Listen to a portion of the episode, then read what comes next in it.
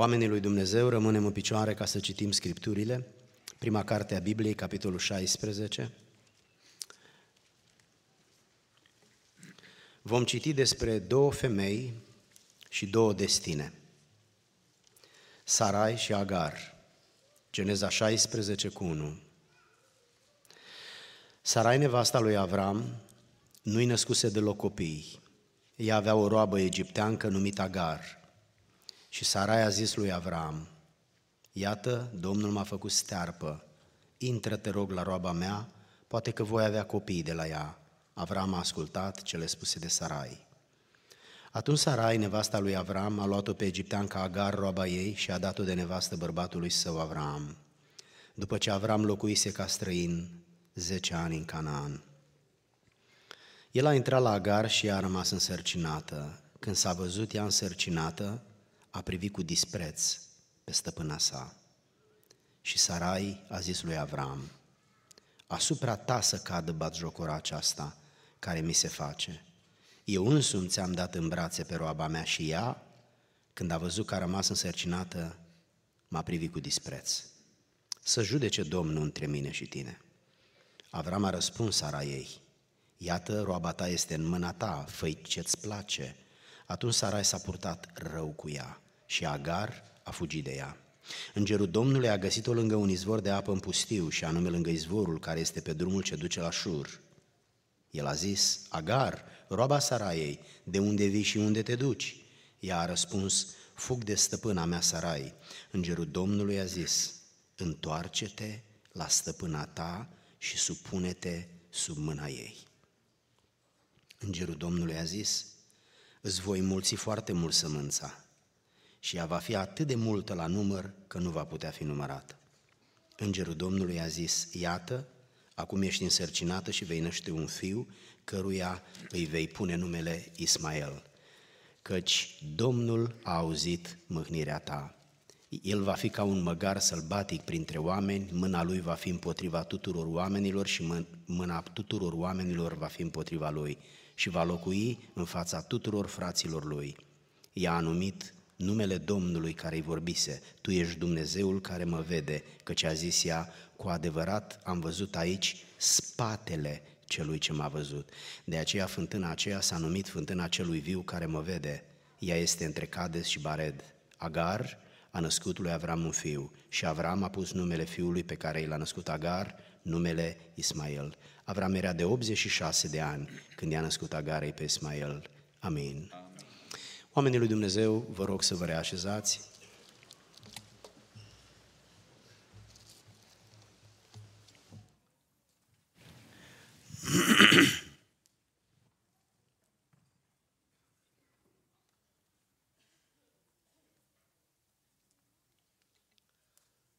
Avem din nou bucuria să stăm înaintea Domnului, să stăm alături de surorile noastre, soțiile noastre, mamele noastre, fiicele sau nepoatele noastre și să ne bucurăm de sărbătoarea aceasta care rupe ritmul și monotonia, monotonia obișnuită a zilelor care sunt la fel.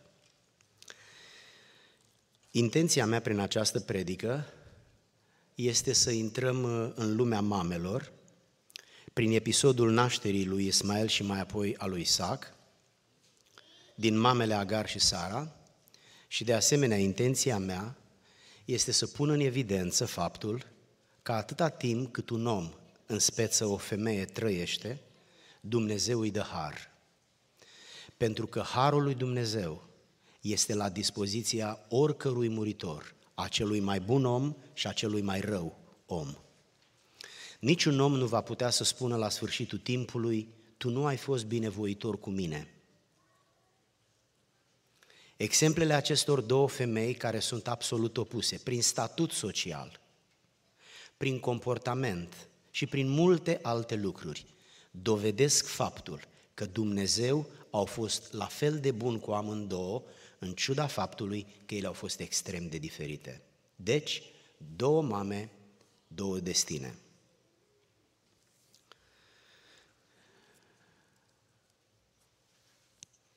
Sara soția lui Avram, nu a putut să nască, nu a putut să aibă copii. lucru care a îndurerat-o peste măsură atât pe ea, cât și pe Avram. Deși era îndurerată pentru că nu putea să dea naștere la copii, ea nu a făcut presiuni asupra lui Avram, așa cum a făcut nepoata ei asupra nepotului ei. Când i-a zis, dăm copii sau mor. Ca și Avram, Iacov a știut că nașterea unui copil este mai mult decât intenția părinților să nască. Și i-a răspuns soției lui, care datorită amărăciunii s-a comportat exagerat și i-a spus, sunt eu oare în locul lui Dumnezeu care te-a oprit să ai copii? Observați că bărbatul acesta a afirmat că Dumnezeu dă copii familiilor. Toate familiile vor să aibă copii. Însă, sunt și familii care nu nasc. Sara și Avram a fost o astfel de familie. Sara a știut și ea lucrul acesta. S-a smerit, s-a resemnat și a găsit o alternativă. Alternativa a fost o mamă surogat. Este ciudat să fac afirmația aceasta pentru un eveniment care este 3000 de ani în urmă, însă Sara spune, iată că Domnul m-a făcut să nu am copii, intră te rog la roaba mea, poate că voi avea copii de la ea, nu poate că vei avea copii de la ea, eu voi avea copii de la ea.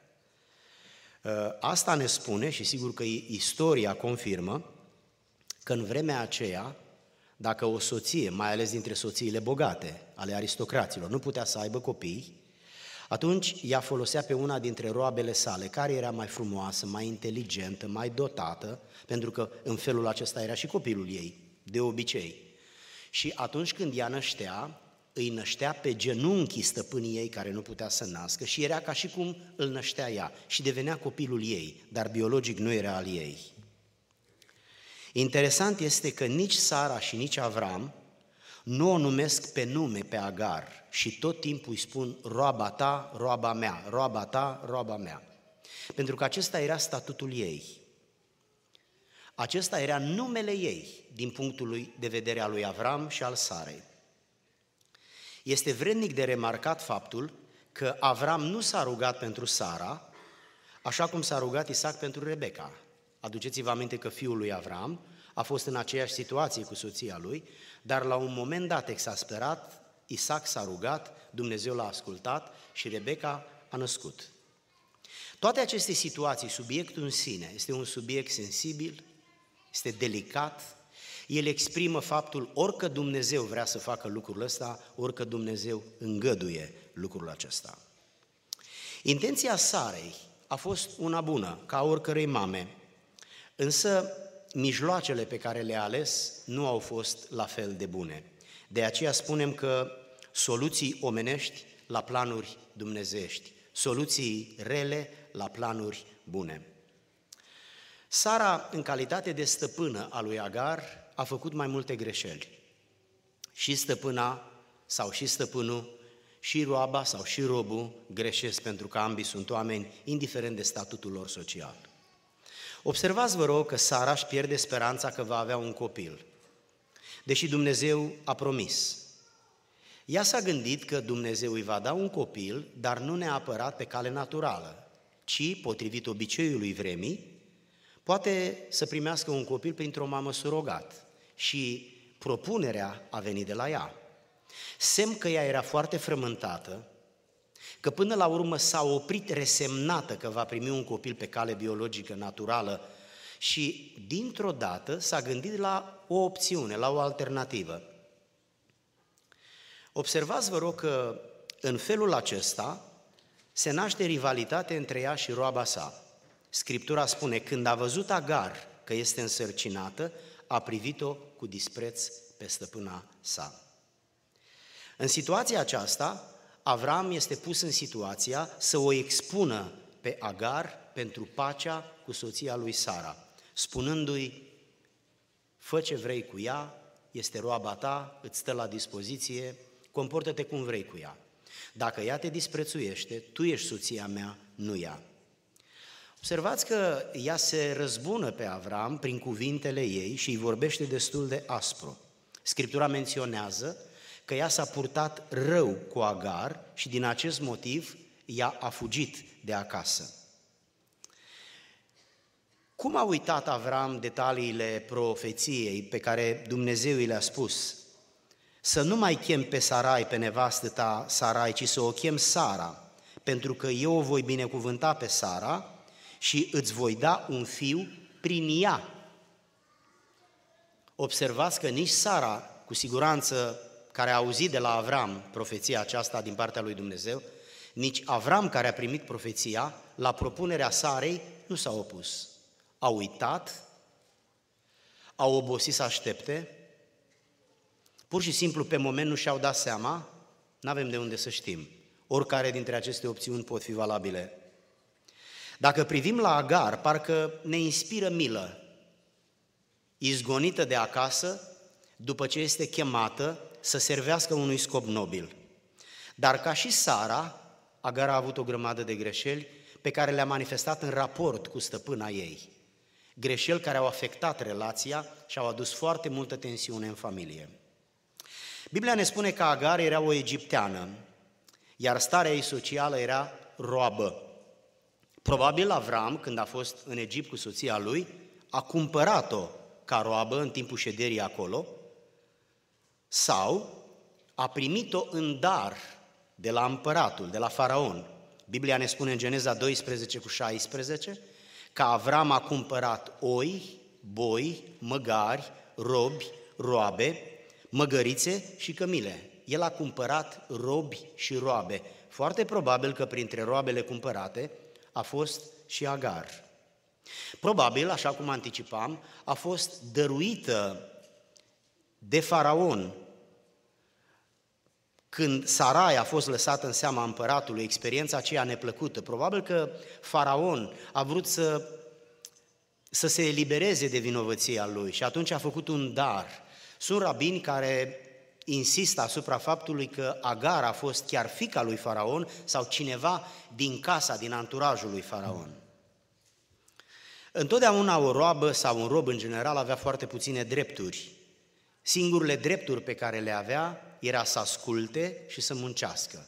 Pentru un rob, acestea nu sunt obligații, sunt drepturi. Viața lui Agar a fost influențată foarte mult de familia Avram și Sara dar în egală măsură și ea a influențat familia lui Avram și Sara. Observați, vă rog, că ea își asumă superioritate prin naștere în raport cu stăpâna ei. Chiar dacă ea a născut și stăpâna ei nu, asta nu a schimbat statutul lor social. Prin simplu fapt că rămâi însărcinată, nu ți se schimbă statutul social și nu ești promovată la un nivel intelectual, social sau profesional doar pentru simplu motiv că ai rămas însărcinată. Însă ea pur și simplu, când s-a văzut însărcinată, versetul 4 ne spune că a privit-o cu dispreț pe stăpâna sa. Ce ne spune asta? Asta ne vorbește despre caracterul ei. Asta ne vorbește despre așteptările și despre frustrările ei. Acum, când Avram s-a atașat de ea, nu uitați, Biblia ne spune că Sarai i-a dat-o de nevastă pe roaba lui ei. Asta înseamnă că Avram s-a atașat de ea, intim, dar nu numai. Nivelul, intensitatea intimității dintre ei a crescut, iar ea, cu un statut de roabă, frustrată, umilită, inferiorizată, a profitat în mod greșit de circumstanța aceasta și atunci când a rămas însărcinată și-a dat seama că a devenit superioară stăpânei ei și a privit-o cu dispreț. N-a fost deloc rău că ea a rămas însărcinată, însă a fost rău că a folosit o circunstanță care nu punea în evidență meritele ei, absolut deloc, ci pur și simplu a dovedit că are un caracter slab, cel puțin în legătură cu acest comportament. Observați cât este de greu să rămâi umil atunci când Dumnezeu te înalță, îți dă o favoare, îți creează o oportunitate sau îți oferă niște daruri. Observați cum sărăcia și inferioritatea te ține jos și umil. Ea însă n-a fost umilă, ea a fost constrânsă să fie umilă. Dovada este că atunci când a scăpat de constrângere, s-a eliberat și de umilință. Și s-a comportat privind-o pe stăpâna ei cu dispreț. Lucrul acesta este unul dintre marile minusuri ale agarei. Aici este același cuvânt folosit de Dumnezeu când a vorbit la început cu Avram în capitolul 12, versetul 3 și a spus, voi blestema pe cei ce te vor blestema. Ei bine, dacă citim în felul acesta, citim așa, când a văzut ea că a rămas însărcinată, a blestemat-o pe stăpâna sa. E același cuvânt. Ideea este că Agar nu i-a oferit Sarei importanța care îi se cuvenea. Și aceasta a fost într-un fel un blestem pe care ea i l-a adresat. Raportul dintre ele a rămas același și înainte să rămână însărcinată și după ce a rămas însărcinată. Sarai fiind blestemată de Agar, a reacționat cu amărăciune către Avram, spunându-i, asupra ta să cadă batjocora asta, blestemul acesta care mi se aduce, mi se face mie astăzi. Cuvântul acesta este cuvântul Hamas. Exact ce înseamnă astăzi Hamas. Asta înseamnă că Sara a făcut împotriva lui Avram un Hamas, adică o atitudine violentă, agresivă. Când a câștigat afecțiunea lui Avram, Agar și-a dat arama pe față și pur și simplu s-a comportat nepotrivit față de stăpâna sa, disprețuind-o. Dumnezeu i-a dat bucurie și valoare, însă ea a folosit-o nepotrivit, într-un mod nepotrivit și s-a mândrit. Este foarte greu să ajungi mare într-un anumit fel. Mare prin bogăție, mare prin statut social, mare prin uh, achiziții materiale sau prin titluri academice sau prin orice fel de alte lucruri care te fac mare în societate între oameni și să rămâi o persoană modestă. E ușor să fii modest atunci când nu ai nimic ca să te ridice deasupra mediei. Însă, dacă ne uităm în jurul nostru, dacă ne uităm în istorie, observăm că nu e deloc ușor să rămâi modest atunci când ai lucruri care te propulsează deasupra mediei. Din nefericire, ea a căzut la examenul acesta. A ales să evadeze pentru că Sara s-a purtat rău cu ea. Biblia nu ne spune ce înseamnă că s-a purtat rău, dar ne asumăm că a avut un comportament rău față de ea. Sara s-a purtat rău cu Agar și Agar a fugit de la ea. Uh, în limba originală este mai ușor să înțelegem. Biblia spune, Sara a tras-o la răspundere pentru comportamentul ei. I-a reproșat, a pedepsit-o, a restricționat-o, a limitat-o, nu știm, dar a tras-o la răspundere. Cu alte cuvinte, a profitat de faptul că ea îi este stăpână și ea roabă și pur și simplu a tras-o la răspundere, fără să știm în ce fel.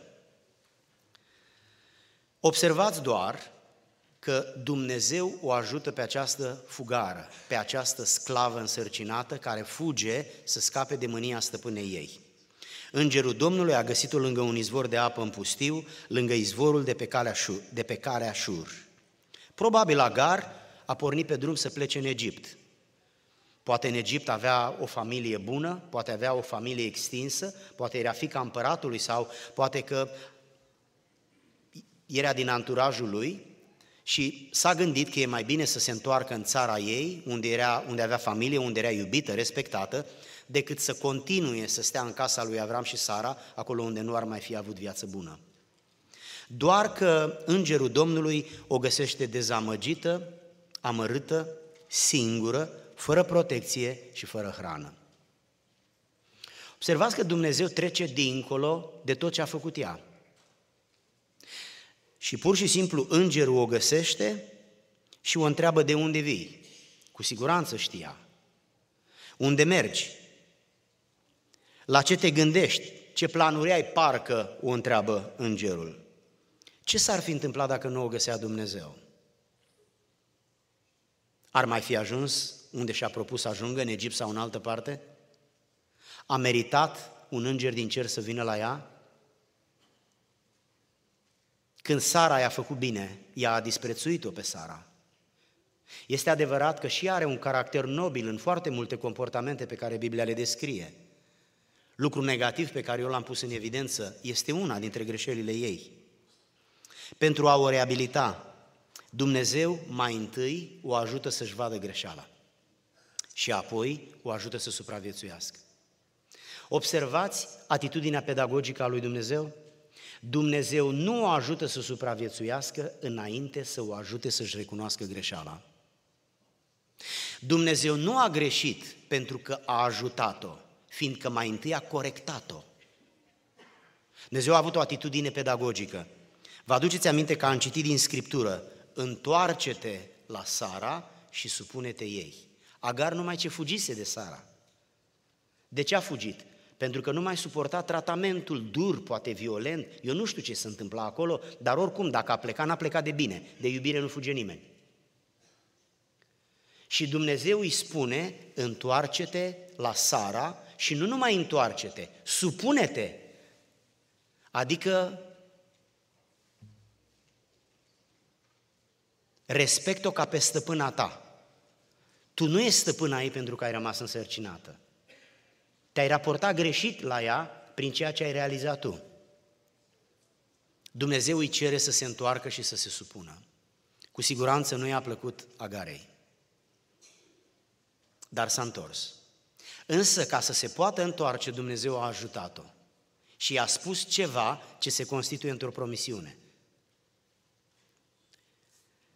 Dar înainte să citesc despre promisiunea aceasta, aș vrea să vă aduc aminte de faptul că smerenia a fost prețul pe care l-a plătit pentru îngânfarea, pentru mândria ei. Dumnezeu a smerit-o. I-a spus, te întorci la stăpâna ta, te așezi sub autoritatea ei. Mi-e greu, e problema ta. Ăsta ți statutul, rob, supune-te. Vedeți, în democrația pe care o trăim, noi încercăm să inventăm politețe, amabilitate artificială, pentru ca să nu mai simțim, să nu mai face pe nimeni să se simtă rău, chiar dacă oamenii sunt răi. Sunteți sub presiunea acestei ideologii, deși predicăm una, uneori facem alta. Observați ce a făcut Dumnezeu. Pur și simplu a împins-o pe această femeie să-și recunoască statutul, să se ducă să și să așeze sub autoritatea stăpânei ei. Dumnezeu n-a încurajat sclavia, ci a acceptat-o. I-a cerut lui Agar să se așeze sub autoritatea stăpânei ei. Smerenia a fost prețul mândriei ei. Dumnezeu i-a spus, pentru că tu te-ai mândrit și te-ai îngânfat, eu îți cer să te smerești. Dacă vreți, smerește-te exact cum erai înainte ca să rămâi însărcinat. Dacă smerenia e prețul pentru îngânfare, întoarcerea la stăpână este, este prețul la fuga de stăpână.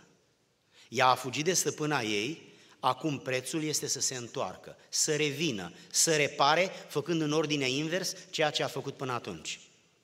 Dumnezeu care are milă însă i-a făcut o promisiune și i-a spus așa, versetul 10, îți voi înmulți sămânța foarte mult. Cui a mai spus așa? Lui Avram, dar nu se referă la sămânța din Agar, ci se referă la sămânța din Sara. Îți voi înmălți sămânța foarte mult, încât nu va putea fi numărată datorită mulțimii ei. Și de asemenea Dumnezeu i-a spus numele pe care urma să-l dea fiului ei, care urma să se nască, adică Ismael. Ismael înseamnă Dumnezeu aude. Când ea a plâns, singură fiind, Dumnezeu a ascultat. Mi-e greu să spun ce urmează să spun. Dumnezeu a ascultat-o pe această femeie vinovată. Și a venit în ajutor pentru că condiția ei de viață era amenințată. Dumnezeu nu a venit să-i dea cafea a venit să o salveze dintr-un pustiu din care foarte probabil că nu ieșea. Imaginați-vă o femeie care traversează un pustiu. Singură, femeie, fără resurse de apă și de altceva, și pur și simplu rugăciunea este ascultată. Noi care ne-am obișnuit să gândim, venind la biserică de zeci de ani, în termen de dreptate, mai ales când e vorba de altcineva, spunem, dar de ce Dumnezeu a ascultat-o? Pentru că ea și-a nesocotit stăpâna, s-a mândrit în raport cu aceasta și pentru că n-a vrut să suporte consecințele și-a fugit. Am ales mesajul acesta care include două femei, care sunt extrem de diferite, fiecare cu greșelile ei, fiecare cu calitățile ei, ca să pun în evidență următorul lucru. Nu există nicio femeie astăzi între femei care, ajungând în situația să-L cheme pe Domnul, Dumnezeu să nu-i răspundă. Că îi răspunde printr-un înger, că îi răspunde printr-un vis, că îi răspunde printr-o profeție, că îi răspunde tăcând, dar făcând ceva pentru ea, Dumnezeu răspunde. I-a răspuns lui Sara, ea a uitat că urmează să facă un copil. Și s-a gândit la vârsta asta, observați, percepția a bătut realitatea. Nu, n-am zis bine. Percepția a bătut credința, că percepția este realitatea. Percepția a bătut credința. Prin credință ea trebuia să aștepte copilul. L-a așteptat 14 ani și după aceea nu a mai putut să aștepte. Să aștepți 14 ani răspuns la o rugăciune? Cine are atâta timp? Totuși, așa se comportă Dumnezeu uneori. Întâlnim aici două femei, două mame cu două destine. Sara a fost soția omului din care s-a născut un popor și nu orice popor, poporul lui Dumnezeu. Și totuși a trăit foarte mulți ani în foarte mare tensiune. A fost purtată de Avram dintr-un loc în altul, a fost dusă în Egipt, pusă într-o situație foarte complicată. A fost luată de împărat ca o posibilă doamnă a haremului lui. Femeia aceasta a trecut prin foarte multe lucruri, iar Noul Testament, Apostolul Petru, vorbește față de ea sau vorbește despre ea cu foarte mare respect. Și ea din viața ei lucrurile pozitive pe care le evocă, spunând, ea l-a respectat pe soțul ei. L-a numit Domnul ei. Și Petru îndrăznește să o prezinte ca un model pentru surori și le spune, veți face bine dacă o veți, dacă o veți imita pe Sara. Observați, vă rog, că Dumnezeu a avut binecuvântări pentru Sara și a avut binecuvântări pentru Agar, deși aceste două femei la un moment dat au intrat în conflict. Aș vrea să spun faptul că răul nu se oprește aici. Atitudinea ei față de Sara s-a transferat asupra lui Ismael, care a avut aceeași atitudine față de Isaac. Și acum vreau să mă opresc puțin de ziua mamelor și să vă spun, stimate mame, următorul lucru. Atunci când purtați în suflet o amărăciune, nu împărtășiți în prezența copiilor. Să știți că ea se va duce în sufletul lor și o să vă pară rău. Este suficient că dumneavoastră sunteți contaminată cu durere, cu singurătate, cu frustrare sau cu pierdere, cu nedreptate. E suficient. Dacă veți împărtăși public, sau mai bine zis, în interiorul familiei, experiența dumneavoastră, frustrarea dumneavoastră, dacă veți discuta la masă cu toți membrii familiei, pentru că copilul vă iubește și vă privește ca pe protectorul lui, se va simți responsabil să vă ia apărarea. Și amărăciunea dumneavoastră va deveni amărăciunea lui, iar răzbunarea dumneavoastră va deveni răzbunarea lui. Anii vor trece, dumneavoastră s-ar putea să vă vindecați mai mult, mai puțin, deloc sau de tot, dar copilul se va simți responsabil să ducă războiul acesta. Și va duce un război care nu e al lui și pe care nu știe cum să-l ducă. Aceasta este o atitudine greșită. Nu veți câștiga nimic, dar veți pierde cu siguranță cel puțin un copil, dacă nu mai mulți. Pentru că Sara nu s-a putut, pentru că Agar nu s-a putut supune Sarei. Pentru că ea s-a întors și probabil că l-a ascultat pe Dumnezeu mai mult sau mai puțin, în mândria ei rănită, Agar a transmis fiului ei disprețul față de Sara și implicit față de Isaac. Și Scriptura spune în capitolul 21, versetul 9. Avram a făcut un ospăț mare în ziua în care a fost înțărcat copilul făgăduinței. Nu Ismael, Isaac. Sara l-a văzut pe Ismael râzând de copilul ei. Atunci ea a mers la Avram și a făcut o a doua cerere în aceeași notă. Izgonește-o pe roaba aceasta și pe fiul ei, pentru că fiul roabei acesteia nu va moșteni cu fiul meu, cu Isaac. Adevărul, adevărul este că dacă pentru ea a fost o refulare a furiei, din punct de vedere al Scripturii, a fost o profeție. Ismael nu putea să rămână acolo. Linia mesianică trebuia să nu aibă nicio piedică și nu trebuia să se polarizeze. Ismael trebuia să plece, să plece departe și Isaac să-l nască pe Iacov, de fapt nu chiar Isaac, familia lui să-l nască pe, să-l nască pe Iacov, Isa, Iacov pe Iosif și în general să apară cele 12 seminții și să se ajungă la Hristos. Pe de o parte, a fost refularea unei amărăciuni și a unei dureri, dar și a unei mânii. Pe de altă parte, a fost împlinirea unei profeții, care se încadrează în contextul mesianic patriarhal. Ce am vrut să spun cu predica aceasta, stimații mei, sau mai bine zis, stimate mame, a fost să vă spun că exact cum dumneavoastră astăzi, în ciuda faptului că societatea arată foarte diferită, stilul nostru de viață este extrem, extrem, extrem de diferit. Dar până la urmă, viața adusă la nivelul ei clasic, dacă îmi permite să mă exprim în felul ăsta, este absolut la fel. Am vrut să vă spun că Sara, doamna vremii, a avut o viață cu foarte multe încercări. Pe unele le-a trecut cu bine, pe unele le-a căzut cu bine. La fel a fost și roaba ei Agar, o femeie fără, sau mai bine zis, cu o condiție socială minimă, o sclavă. Și ea, sclavă fiind, a avut încercările ei. Ca și stăpâna ei, a avut greșeli și a avut calități. Avem aceeași viață ca oamenii de acum 3-4 mii de ani.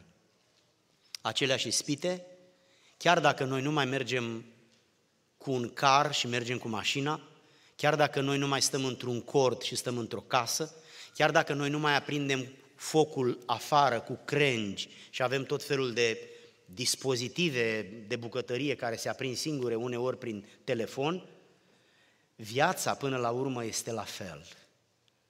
Sentimentele noastre, relațiile noastre, competițiile noastre, frustrările noastre, conflictele noastre, toate acestea sunt la fel. Și la fel vor rămâne, chiar dacă peste 50 de ani fiecare vom avea un mic avion cu care vom zbura, vom zbura de colo până acolo. Indiferent cât de departe va ajunge tehnologia.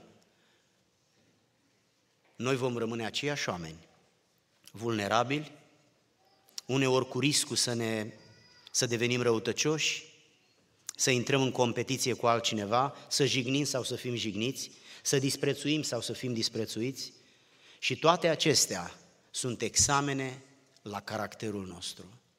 Sunt examene la, maturiza, la maturitatea noastră. Sunt examene care pur și simplu ne verifică exact așa cum ne verificăm cu un dispozitiv ce tensiune avem, ce glicemie avem, ce, te, ce uh, uh, temperatură avem și așa mai departe.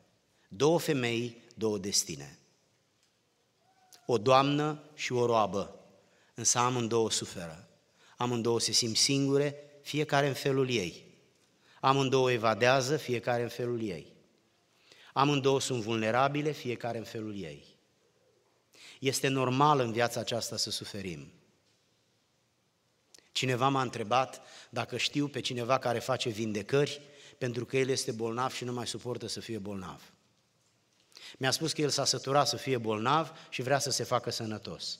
A întrebat de ce nu sunt mai mulți vindecători ca să pună mâna să-i vindece pe toți oamenii bolnavi. Avea și el un vis, avea și el o așteptare, avea și el o problemă și a vrut să scape de ea. Oameni dragi, ne naștem și murim. Aceasta este realitatea. Este sărbătoare, dar adevărul acesta este valabil și în ziua sărbătorii. Acest adevăr trebuie să ne facă mai atenți, pentru că uneori cădem în anumite zone mai joase din care trebuie să ne ridicăm. De căzut este ușor, de ridicat este mai greu. Uitați-vă la aceste două femei și la destinele lor. Gelozia și mânia Sarei au slujit fără ca ea să știe planului lui Dumnezeu, așa cum spuneam puțin mai devreme. Și fiul promis, Isaac, era singurul și adevăratul moștenitor. De aceea Ismail trebuia dat la o parte, era piedica care trebuia dată la o parte. Asta este un fel de imagine a lui Hristos, el este capul unei seminții de oameni liberi, Ismael este fiul cărnii. Dacă citim în, Gene- în Galaten, capitolul 4, versetele 21 la 23, Scriptura spune că ce este scris că Avram a avut doi fii. Unul din roabă, adică Ismael, și unul din femeia slobodă, adică Sara, Isaac. Dar cel din roabă s-a născut în chip firesc, în timp ce cel din femeia slobodă s-a născut prin făgăduință. Fiul făgăduinței nu a fost Ismael, a fost Isaac. De aceea el trebuia să aibă drumul liber, să se ducă spre împlinire și la împlinirea vremii să apară Mesia, Mântuitorul. Ismael și Agar au pierdut toate drepturile în casa lui Avram și nu s-au mai întors niciodată acolo. Uitați-vă, vă rog, la aceste două mame și la destinul lor. Două femei asemănătoare și totuși așa de diferite. Două femei în aceeași casă care la un moment dat au intrat în conflict, iar Dumnezeu le-a ajutat să se împace. I-a cerut celei care era mai cu un statut social mai mic să se ducă și să se așeze la locul ei. Nu Sara a plecat de acasă, Agar a plecat de acasă. Și cine pleacă trebuie să se întoarce să se întoarcă. Cine strică, trebuie să repare. În felul acesta putem îndrepta ce nu se mai poate îndrepta niciodată, la fel de bine cum a fost înainte să fie strâmbat. Aș vrea să încheiem, uh, urmând să facem o rugăciune și în rugăciunea aceasta să ne gândim la fiecare mamă și la destinul ei, la istoria ei. La visul unei fete care încă de pe la 7, 8, 10 ani începe să înțeleagă câte un pic, uitați-vă la fiicele și nepoatele noastre. Începe să se îmbrace frumos de la o vreme, dar mai frumos decât e nevoie să vină la biserică. Am impresia că se îmbracă frumos pentru altceva, nu pentru biserică. Uneori cam prea timpuriu. Și când veți vedea lucrul acesta, să vă speriați cât se poate de tare. Să vă puneți vesta antiglonț, dacă mi îngădui să folosesc expresia asta mai poliținească, și să vă pregătiți pentru că a început.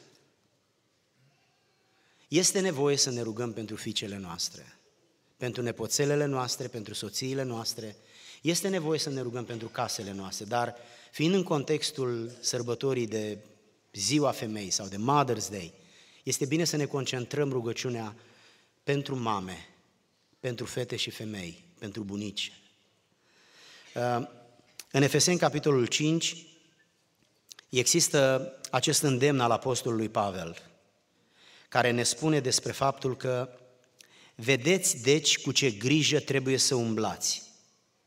Și el spune, nu, ca, nu cu neînțelepciune, ci cu multă înțelepciune, răscumpărând timpul pentru că zilele sunt grele.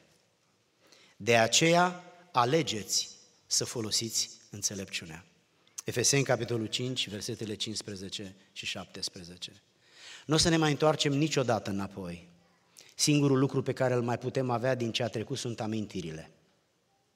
Sunt amintirile care se țin după noi.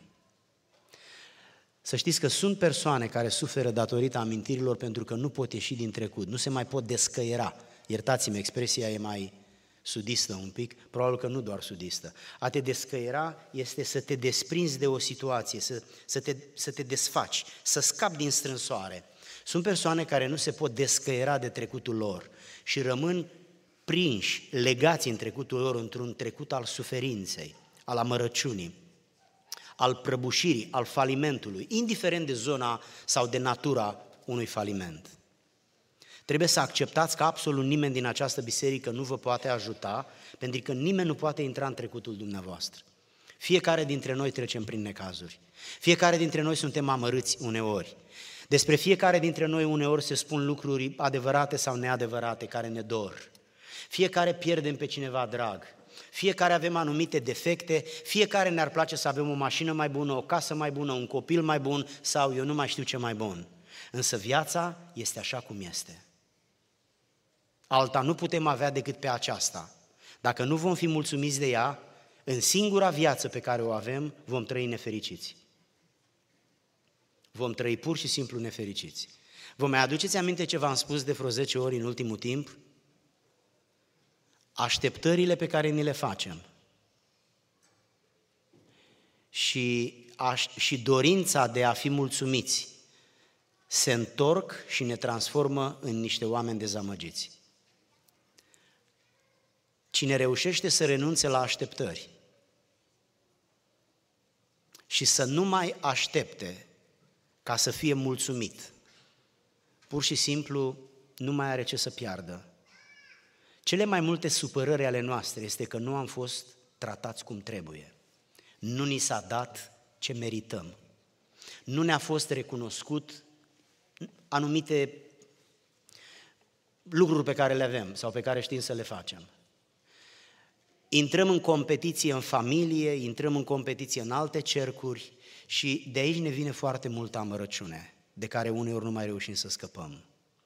Stimate mame, uneori, în dorința dumneavoastră de a vă proteja copiii, poate nepoții dacă sunteți bunice, intrați în zona aceasta de concurență și de conflict, în familia extinsă, poate în biserică sau poate în altă parte. Gândiți-vă care sunt lucrurile negociabile și care sunt lucrurile nenegociabile. Gândiți-vă care sunt lucrurile peste care puteți trece iertând sau care sunt lucrurile pe, pe care trebuie să le rezolvați printr-o confruntare că nu le puteți ierta. Amărăciunea și rămânerea în amărăciune nu este o soluție. Uitați-vă la aceste două femei pe care le-am pus în fața dumneavoastră ca pe un exemplu. Un exemplu care trebuie să ne servească, să ne trăim viața și să ne bucurăm de ea. Dumnezeu ne-a dat o viață frumoasă. Gândiți-vă, încercați să răspundeți la următoarea întrebare. Ce ar fi trebuit Dumnezeu să facă mai mult decât a făcut? Trăim într-un, într-unul dintre cele mai frumoase, mai bune și mai îmbelșugate locuri de pe pământ. Și atât de tare ne-am obișnuit cu chestia asta, încât avem impresia că toți oamenii de pe pământ au aceleași oportunități cu noi. Ce ar trebui să facă Dumnezeu mai mult pentru ca, într-adevăr, să fim bucuroși și fericiți, în ciuda situațiilor prin care trecem, ca Sara sau ca Agar. Două mame, două destine. Aș vrea să vă invit să ne rugăm, să stăm înaintea lui Dumnezeu, să cerem ce avem de cerut, să mărturisim ce avem de mărturisit, să credem ce trebuie să credem și să sperăm ceea ce trebuie să sperăm. Dumnezeu să ne asculte rugăciunea.